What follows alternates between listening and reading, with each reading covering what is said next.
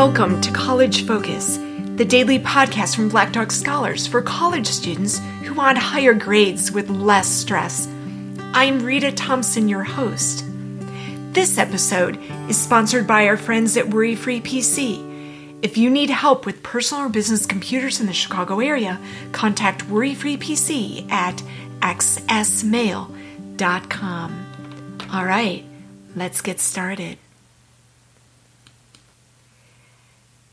Okay, so today is podcast number five, and this is part two of our theme on how to make the brain sticky. That's kind of our series. Part two, I've entitled Prison Break. So, we're going to talk about making the brain sticky.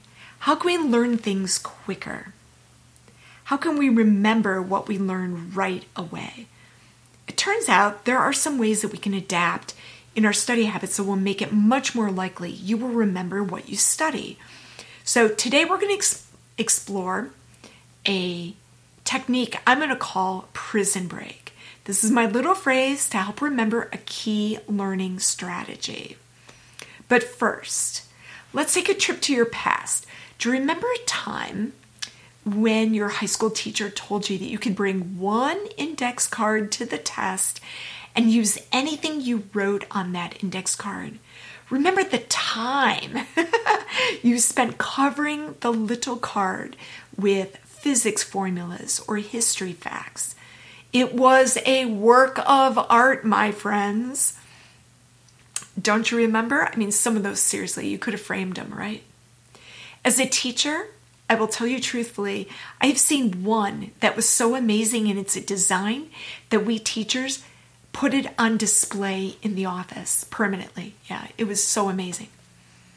Now, everybody realizes that when you write everything on that card, you remember it and find that you don't actually need the card very much, right?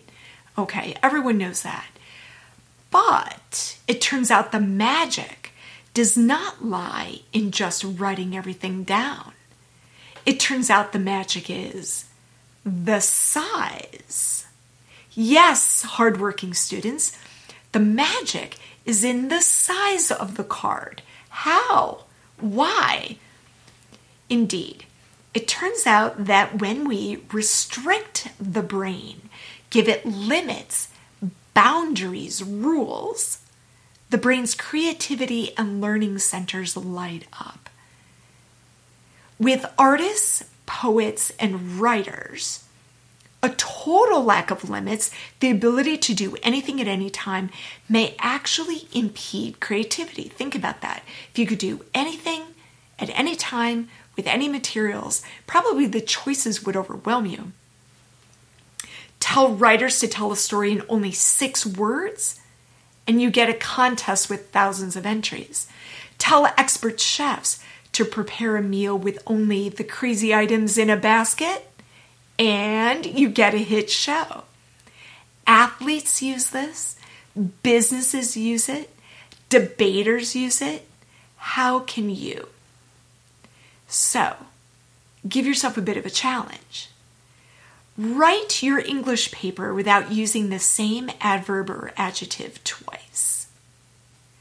Create one mega sample problem, just one, for math class that requires every single process you learned in the whole quarter to solve. Identify the correct painting and artist by only the top third of the canvas. Prove your historical argument using only two facts. Draw the entire circulatory system of the body on a single sticky note. All right, so now you get it, right? Immediately, your brain already, you might not even be taking anatomy and physiology, but your brain is already thinking, oh my gosh, how would I do that? How would I put all of that on a sticky note? So, notice the effect. By going small and giving yourself restrictions, you actually make your brain learn deeper and faster and remember more. So, here's your rule Go small to light up your brain. Embrace restrictions, my friends. All right. So,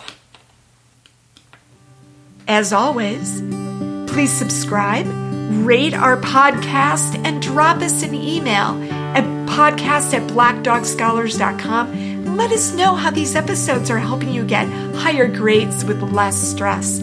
I'm Rita, and I'll see you in the next episode.